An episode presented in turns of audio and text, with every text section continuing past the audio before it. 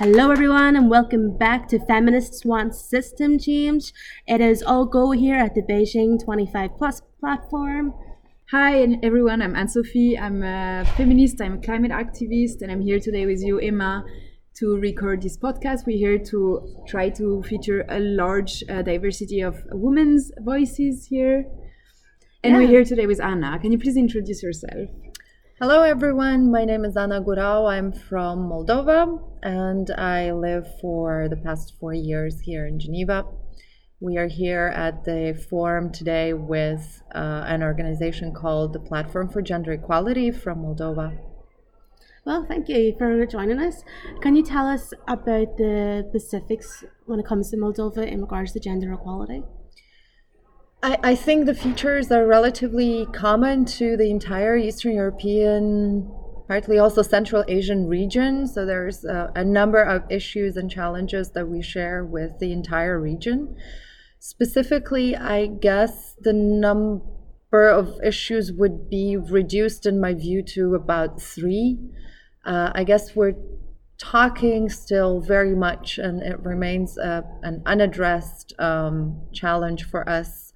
Violence against women, so gender-based violence, remains a huge issue in the country and throughout the entire region. My personal number two issue would be the recognition of unpaid labor. Housework and childcare continue to be a woman's task, unfortunately. And the third one, again, possibly very personal, and my colleagues will have different views on this top three, of course, is the issue of climate and the deterioration of the environment.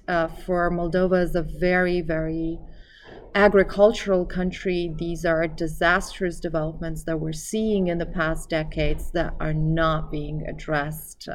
If you feel like in Western Europe things are not changing fast enough, than in the East, this is not even on the political agenda. And is there a growing movement in Moldova to address climate change? I think there's a certain increase in awareness in the past 2-3 years, in concert with what is going on elsewhere in the world, mainly in Western Europe. The youth protests that are probably not dominated, but where young women in Moldova are getting involved, and this is probably a vehicle for them to get visibility as female activists. So things are changing, but I feel this is very much reduced to the capital city, not that much in the regions, not that much in the villages, who are the people mostly affected or most likely to be more affected in the coming years.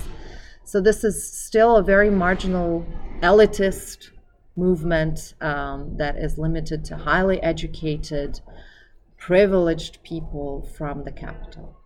And what would you say, like, is the government acting already on climate, but also on gender equality and women's rights in Moldova? Or do you have recommendation for things that they would need to do? On the occasion of this forum and today's and Wednesday's high-level event here in Geneva, we have issued a statement from the platform. We have followed the same structure in 12 points, I think, of the Beijing Declaration, and issued a number of challenges and recommendations that we have. I think there has been a number of important developments in the past few years, a number of legislative acts that I could say are a success or a development in the good direction. We have adopted gender quotas for a number of high-level political institutions, including the parliament, the party lists, and so on. So the 40% gender quota is active, is in place. Now the challenge is, of course, is to force people to respect it, because the fact that a law is adopted does not necessarily translate into implementation, and definitely not overnight.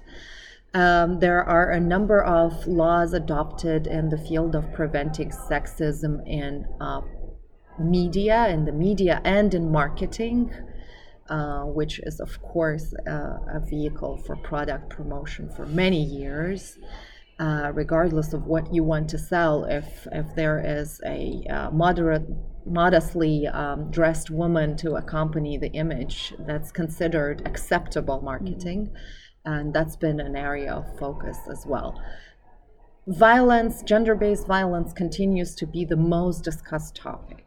Now, of course, we will always consider that the steps are unnecessary, but there are some commitments made in this sense, with, of course, a lot more space and things to be done still. Speaking of gender-based violence, the situation of the Istanbul Convention in Moldova is, what's the general feeling there? It is signed but not ratified. Okay. So our efforts, our advocacy efforts in the sense is to get the ratification through. And I guess that leads to my next question about what are the main objectives of the organization for the Platform for Gender Equality? Does it relate? We are a coalition of NGOs as well as independent activists, so it's quite a colorful mix of people, which it's quite innovative in this sense because as a structure it's quite unique. There are not many other such broad coalitions present in the civil society sector. Our main agenda is advocacy for gender equality. So whatever measures appear to be more appropriate in the moment is going to be the things we are advocating for. So in this sense, we're rather flexible and changing with the political environment. That is unfortunately or fortunately, we don't really know, a necessity when you talk about a country with such little political stability as Moldova. Things change overnight, governments change, ministers change, prime ministers change. So you have to be extremely flexible to fit this kind of pattern, not really a logic, but it's more of a pattern of change, continuous change. What would you say are the main achievements of your organization since it started? I think it was in 2015? Yep. I think the platform itself is already a great achievement because we're very, very different. Not only as, legal status, we have civil society organizations on one hand and independent activists on the other hand. That gives us the kind of flexibility of what we are allowed to say, because you can't say some things as an independent activist when you don't drag your whole organization behind you. And there's quite limited things you can't say when you're leading a pretty big organization. So that's, I think, a great advantage for us. The second thing is, I guess, this flexibility to orient ourselves depending on where the political situation is leading us. And the main successes are the 40% gender quota for high-level government institutions, as well as the advocacy we're conducting on eliminating sexism from the political discourse and marketing practices. Congratulations on that, and good luck for the future. Yeah, there's a lot of work on monitoring that those things are actually getting implemented. That's awesome. And then we wrap up with asking you if you have a favorite feminist quote to share with us. Well, I guess this would go well with what I mentioned earlier in terms of top 3 challenges for gender equality in Moldova, and I would go with system change, not climate change. That's awesome. Awesome. Thank you so much, Anna. Thank you. It was a pleasure to have you. Yes, thank you for coming. Thanks. Bye. Thanks. Bye.